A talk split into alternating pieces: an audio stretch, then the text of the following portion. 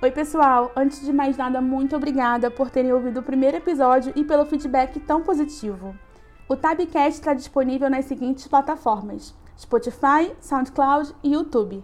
No YouTube tem todos os links que você precisar para ouvir onde você preferir. E ainda tem um presente: tem wallpaper de todos os episódios que eu faço de acordo com cada conversa e cada convidado. Passa lá e pega o seu!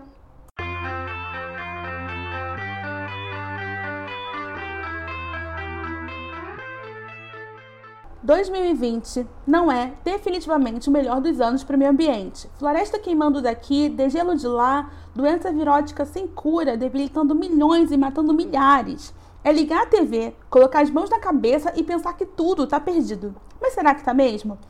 Hoje eu converso com dois super amigos meus entendidos do assunto. A Mônica Ribeiro é professora universitária de sustentabilidade, mestre em engenharia de produção, engajada em questões socioculturais e ambientais. Já o Gabriel Gutfilent Lesinger é biólogo, faz doutorado em radiologia, mas também passarinha por aí em voos de parapente e dá aulas de tecido acrobático.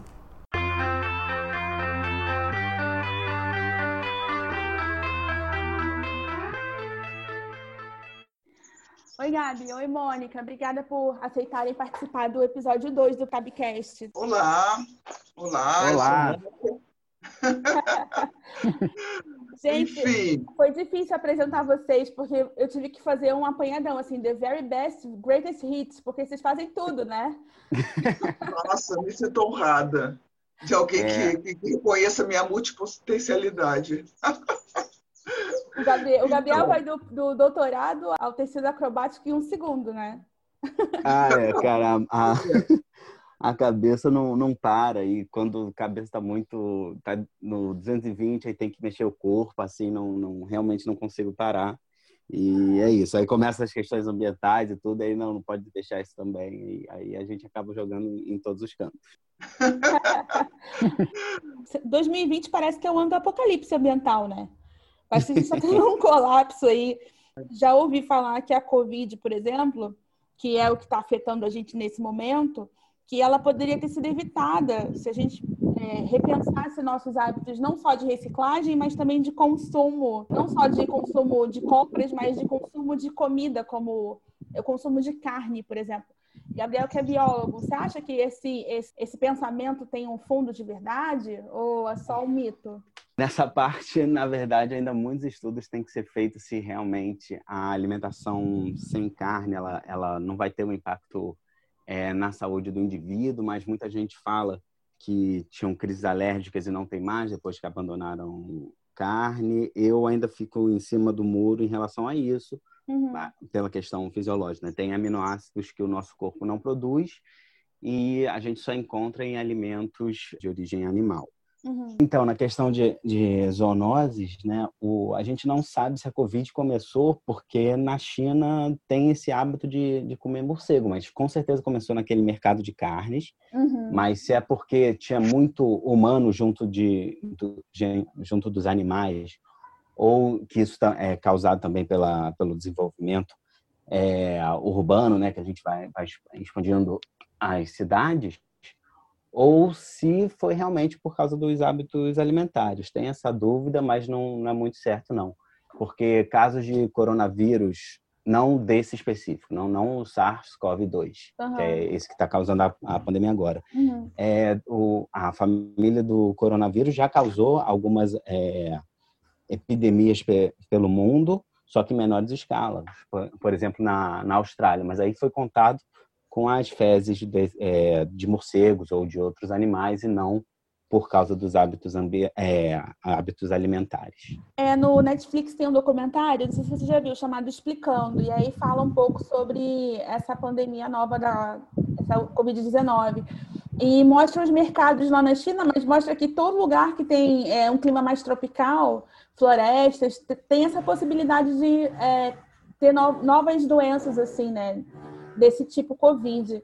E também lá tem uma coisa muito alarmante, que tipo assim, de não sei quantos milhões de Covid, acho que descobriu, mapeou 1%. Então quer dizer que ainda tem muito para muito vírus aí para sair desse Ah, é. Não, tem, tem muito chabu para dar no mundo, não se preocupa. eu não estou preocupada, eu estou apavorada. Haja máscara. Nossa, minhas orelhas estão assim. Ah! Haja espaçamento. As orelhas para tanta máscara. Mas eu acho que sim, a agropecuária tem está causando um impacto horrível no mundo e agora que as pessoas estão acordando para isso, né? Por isso que tem até aquela sigla na, na moda que é SG, Environmental, Social and Governance. Então a empresa ela tem que ter um olhar ambiental, né, um, olhar social e também uma transparência em sua governança. E se você pegar reportes econômicos recentes, né, principalmente da crise, as maiores preocupações dos investidores foram em relação ao sistema de saúde, como é que vai ser o impacto na saúde tanto dos trabalhadores, da, das pessoas trabalhando de casa, uhum. né, os planos de saúde, e estão apostando muito nisso. Voltando um pouquinho uhum para a questão agropecuária, né? É, saiu essa semana uma notícia tanto da Mafrig quanto uma entrevista da Brasil Foods, né, que é dona da Sadia, da Quali, uhum. que eles estão pensando em furar e reduzir a questão do impacto ambiental. A, ideia da Mafrig, achei muito interessante, que é não mais comprar carne de área de desmatamento. Então, se aquele, aquela carne veio de um pasto, de uma área que foi desmatada, eram uma área de preservação ambiental, eles não vão comprar mais daquele fazendeiro. Então, você começa a ver que esse mercado ele está acordando, né? O, o, os CEOs, né? As diretorias dessas grandes empresas, elas estão começando a se voltar mais para a questão ambiental. Uhum. A grande pergunta é se a China os países árabes estão também interessados nisso, né? Que eles são os maiores compradores de carne do Brasil. Então, Verdade. fica nessa pergunta, né? Que tem essa questão ambiental toda. É interessante você falar disso, que eu estava vendo também uma reportagem sobre um cientista da NASA chamado é, Douglas Morton, que ele acompanha os padrões de fogo na Amazônia há pelo menos 20 anos. E ele percebeu que o padrão de fogo na Amazônia de agora indica desmatamento. E a NASA tem uma ferramenta nova, né, que faz essa classificação ficar muito mais moderna. E a gente está acompanhando esse mapa das queimadas, né? Agora, toda hora passando no jornal, mas também tem o INPE, coitado, que está sofrendo boicote, mas serve para isso. Ano passado teve queimada na Austrália, né? Mas foi por causa justamente do tempo muito seco. Na costa leste, agora americana, a mesma coisa, mas no nosso caso é mesmo por conta da pecuária, né? É o que tudo indica. É, no nosso caso é criminoso, né? É, pois é. Principalmente, principalmente criminoso. É, devido aí o, o, o mal agronegócio, né? porque tem várias é, opções que estão já sendo realizadas, como a agrofloresta, que são, que são iniciativas assim, maravilhosas, que além de salvar o meio ambiente, aumenta também a qualidade do próprio produto que está sendo ali plantado. Uhum. Então, e... muita coisa. Sim, e é bom saber também que não está tudo perdido. Por exemplo, vocês com essa iniciativa do vidro, por exemplo, traz um pouco de luz. Exato, exato. A gente já está fazendo um projeto padrão muito legal, mas de forma que ele seja replicável para outras outros bairros, outras comunidades. Porque além de melhorar a parte não só da social do catador de lixo, porque é, o desenvolvimento regenerativo ele quer revitalizar o território e a começar pela comunidade. A gente vai lá implantar cursos de coleta seletiva, de capacitação para o catador, mas uhum. vão ter cursos que vão estar abertos à comunidade para elas melhorarem sua infraestrutura com implantação de digestores, de horta orgânica. E para montar essa coisa gigante que a gente está pensando, a gente, a gente vai formar uma rede gigante também de parceiros que já estão trabalhando, é cada um em sua ponta. É isso que, na realidade, o grande, o grande feito da gente é juntar todos, uma rede de colaboração a, partir dessas parcerias para trabalhar junto com a comunidade e agregar e inserir socialmente, principalmente, essa comunidade à comunidade em si, né, ao território. Dessa maneira, acho que teriam outras colaborações transversais, que eu acho que seria a diminuição da violência, a diminuição dos moradores de rua, que está crescendo dos bairros assim de uma maneira incrível. Ah, demais. Então, Com esse negócio de pandemia, todo mundo perdendo emprego, né? Quem é pobre está mais pobre e a nossa moeda cada vez está mais desvalorizada, né, por conta dos impactos econômicos, então isso acaba levando muita gente para a situação de rua, né? Com certeza, com certeza, ainda tem isso. Eu, quando. É que eu fiquei sete anos fora do meu bairro, aí depois que eu voltei, eu tomei um susto. Eu tomei um susto porque, nossa, eu nasci aqui, eu nunca vi tanta gente na rua. Muito mesmo. E o que, que vocês estão pensando agora, esse negócio de plataforma Mutatis? O que é plataforma Mutatis? Bem, a gente já há um ano teve uma ideia de trabalhar com resíduos sólidos, né? Para melhorar a qualidade de vida geral da população. Na minha cabeça era para trabalhar com a comunidade carente, isso nunca saiu do meu sonho, né? Uhum.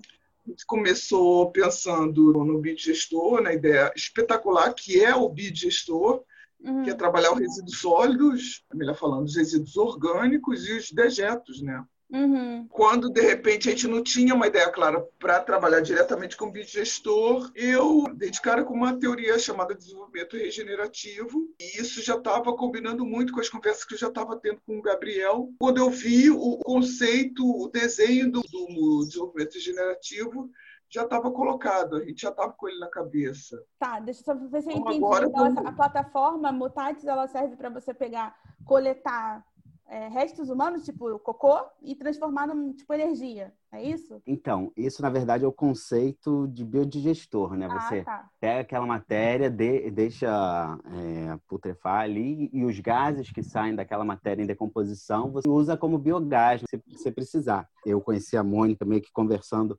mais ou menos sobre isso, e hoje a forma Mutatis evoluiu para uma outra visão, porque já existem pessoas fazendo biodigestores aqui no Brasil, já existem pessoas, é, já existem programas de coleta seletiva no Brasil, uhum. já existem é, programas voltados para a educação da população carente, só que na economia regenerativa, todo o sistema ele tem que estar conversando e gerar o mínimo de, de impacto, tanto ambiental quanto social, possível. Né? A gente tenta resgatar essa população que está em situação de vulnerabilidade hum. e tenta resgatar ela e a gente vai usar a plataforma Mutatis usa como a trama para resgatar o desenvolvimento ambiental. Hum. Então a gente minimiza o impacto ambiental com ações sociais. Que legal, hein? A, a coisa do desenvolvimento generativo em mim é, como pessoa, meu sonho pessoal, meu propósito, ela juntou todas as partes. Porque ela fala o seguinte, que a gente, enquanto empreendimento, a gente não tem um êxito se o nosso entorno, se o nosso vizinho não está é, prosperando tanto quanto a gente, ou no ritmo deles, enfim, se não está bem. Uhum. Então, como é que a gente faz? A gente sai um pouco do nosso propósito de negócio para olhar o entorno e ajudar o entorno também. E qual foi nossa resposta para isso? A gente isso esse é um projeto de base territorial. Por exemplo é um bairro né? É um bairro uma região. Todo bairro principalmente do Rio de Janeiro quase todo tem sua comunidade vulnerável né? E é constituída por estabelecimentos comerciais os próprios moradores e assim como como as suas associações. Uhum. então nós escolhemos os resíduos sólidos do vidro ou seja, a reciclagem do vidro, trabalhar nessa, nessa área, como pretexto para a gente trabalhar toda a rede. Como seria? Nós conectamos a comunidade vulnerável na figura dos catadores de lixo que lá residem, uhum. os moradores da área dos condomínios, né, que também são geradores de vidro, e principalmente né, a parte maior, que são os estabelecimentos comerciais, A e B, uhum. são bares, restaurantes, lanchonetes, assim como os mercados né, casa de festas, festas populares que estivessem num bairro, enfim, juntar tudo isso para ter uma coleta certa. Ou seja, os catadores já viriam diretamente para esses eventos, para esses locais, para os moradores, para coletar e levar para o último, para o último ator da rede, que é a indústria de reciclagem de vidro, que está inserida dentro da própria indústria vidreira. Né? E eles têm um interesse imenso nisso, porque como os recursos naturais estão muito escassos, ou seja, muito caros, uhum. é, inserir os cacos de vidro como matéria-prima para a fabricação da embalagem de vidro, que é o caso, né? seria algo assim muito, muito, muito bom a nível de custo, principalmente para eles, né? e a nível social para os catadores de lixo. Sim, eu então, tinha uma amiga que trabalhava num bar e eles tinham esse problema realmente. Eu sempre perguntava: o que vocês fazem com tanta garrafa de cerveja? E ia tudo realmente para o lixo, porque não tinha um lugar para reciclar esse tipo de material, né? Então, realmente Exatamente. é um problema. Isso é um pecado, porque agora descobriram que é quase que ouro em pó o vidro. O vidro agora está tomando um protagonismo impressionante e a gente quer fazer parte disso. Nossa, que inteligente. É porque o vidro De, é, o vidro ele sempre foi negligenciado, né? Porque o quilo dele é muito barato e ele pesa muito. Por isso uhum. que a maioria dos catadores dão preferência para garrafa PET, para latas, né? Material PET em geral, plásticos. Uhum. E o vidro sempre foi assim, né? Está quebrado também. É, não é muito legal, não são todas as empresas de é, vidreiras que pegam o caco sujo, né, quando tá ali aquela estampa do rótulo, assim. Então é bem complicado agora que essa questão está surgindo, né? O vidro ele sempre foi negligenciado nessa questão uhum. e estão vendo que não, quase 100% do vidro consegue ser reaproveitado, né? Isso você não vê nos outros materiais como alumínio e, e o plástico. E fora isso tem também a questão da dos fornos. Quando você usa o caco de vidro, né, que é chamado o vidro que ele já foi utilizado, né? Você não usa a sílica os fornos para derreter esse vidro eles não precisam ser tão aquecidos, né? Então tem um gasto energético menor. Então para a fábrica também tem essa questão e como você falou mesmo, os bares não, não sabem muito o que fazer. Como tá já está há um tempo a questão de cervejeiros artesanais, né? Acho que todo mundo tem um amigo que tem uma produçãozinha própria, então muitos bares acabam, cervejeiros artesanais, eles chegam nos bares e, e ficam com essas garrafas sobressalentes. É, é, o, assim, o máximo que tem, assim, de de reciclagem de vidro, uhum. mas não chega a ter um impacto ambiental é, considerável, né? Entendi. Falando em impacto ambiental, né? Eu vi uma reportagem que eu estava até falando para vocês daquele relógio metrônomo, né? Da Union Square, lá em Nova York, que deixou de mostrar as horas na contagem normal e passou a informar o tempo restante que o mundo tem para agir contra a crise climática que é de sete anos. Eu fiquei muito impressionada, porque é um tempo muito curto de colapso, né? Aí agora a gente tem dois relógios fazendo essa contagem, né? Que é o metrônomo e esse é o a gente chama de relógio do apocalipse, né? Pois é. Então, é, foi um grupo de cientistas, né, que se reuniu, né, e eles criaram o relógio como um símbolo mesmo, né? Porque não é um, um relógio como a gente tem no pulso, é, é um símbolo. Ah, você está falando e do relógio cada, apocalipse. Pois é, pois é, mas é, são conceitos parecidos. Sim, são. Verdade. Ou seja, todos é, é, querem que nos alertar, alertar ao mundo da, do, do, do caminho né, que está sendo tomado, que tem que, ser, tem que ter um, um retorno. Uhum. E não só ficar esperando também os governantes. Eu acho que cada um de nós já pode fazer o nosso.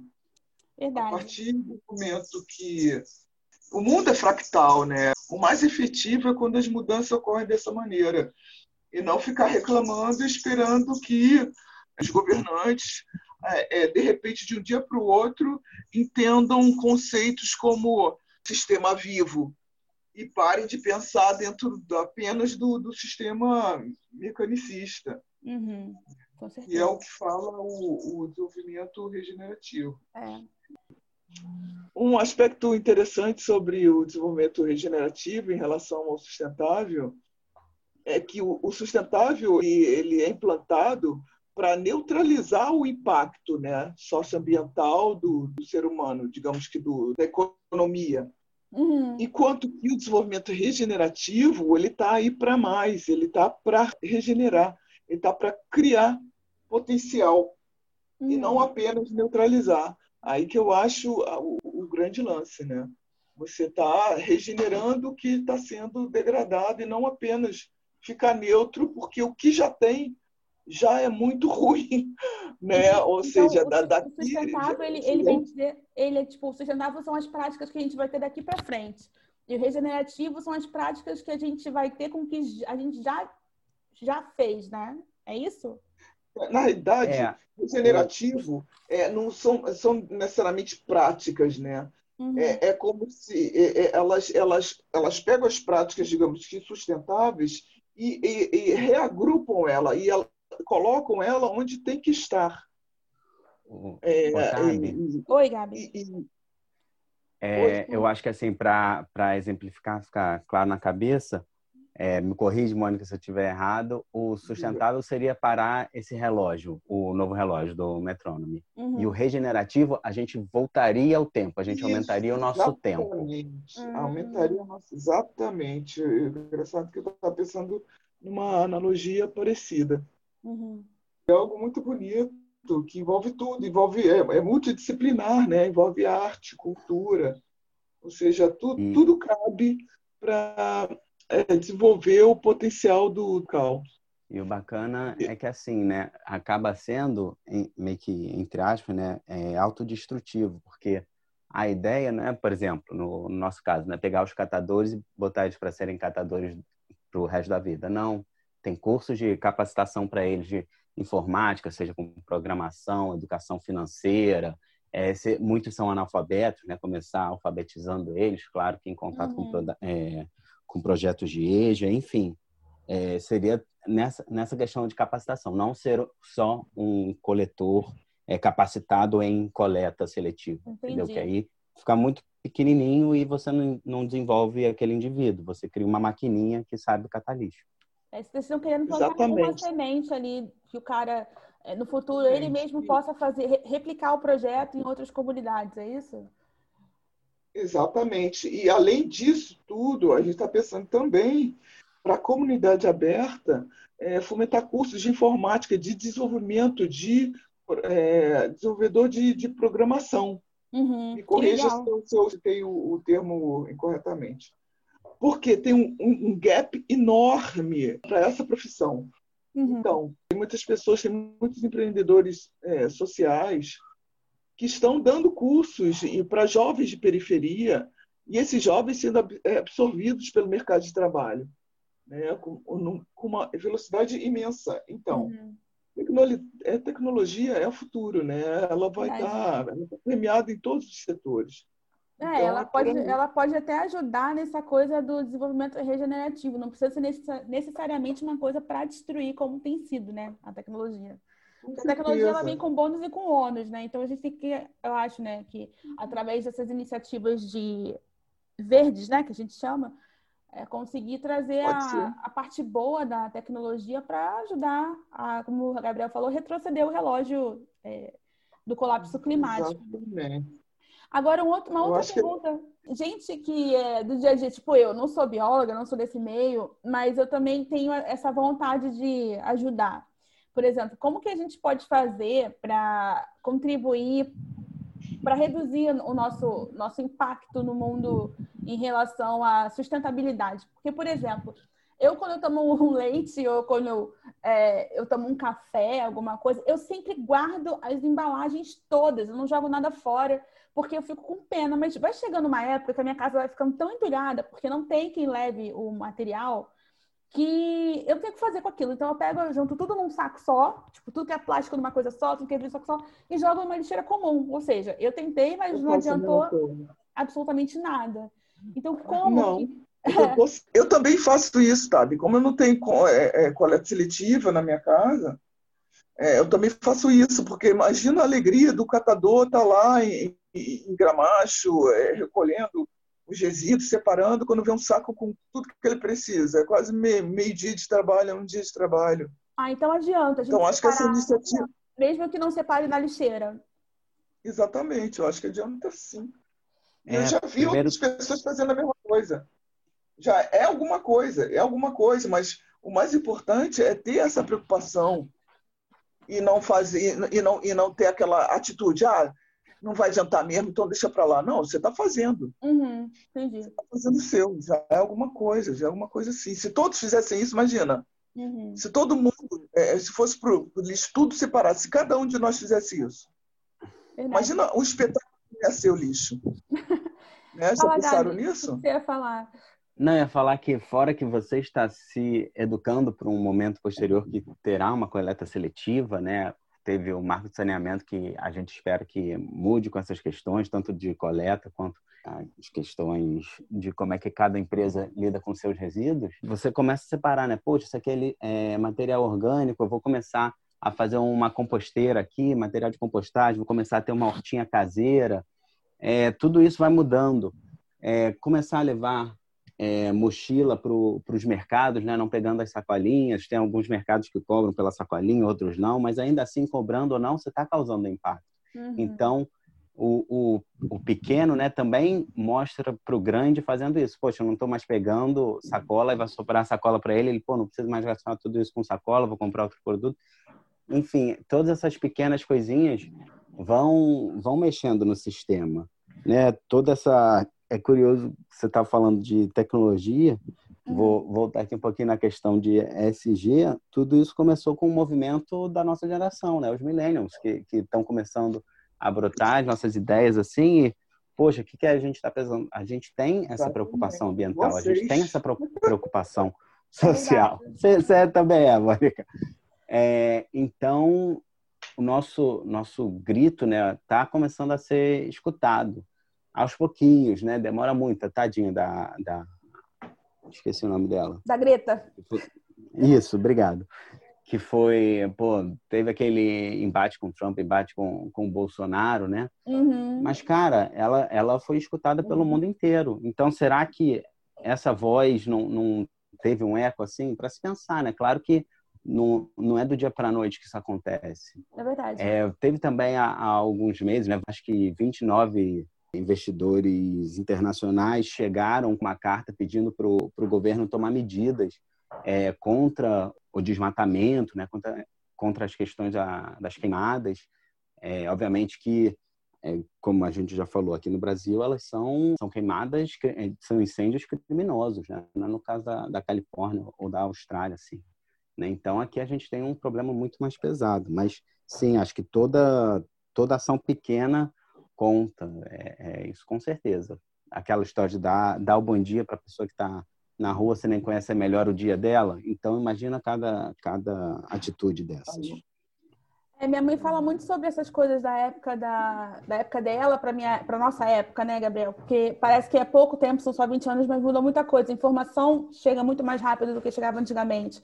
E inclusive, por exemplo, a gente tinha um cachorro quando a gente era quando eu morava com a minha mãe, e eu lembro que assim que meu padrasto conheceu minha mãe, que ele foi levar o meu cachorro para tosa. Acho que foi a primeira vez, o cachorro já devia ter uns 13 anos. Assim. Aí quando chegou lá. Era uma ovelha. Sim, quando chegou lá, a moça perguntou: esse cachorro é seu? E ele ficou com tanta vergonha que ele falou: não, achei na rua. e hoje em dia, é, hoje em dia meu cachorro, ele, ele tipo, vai no veterinário ah, todo mês, sabe? Coitado!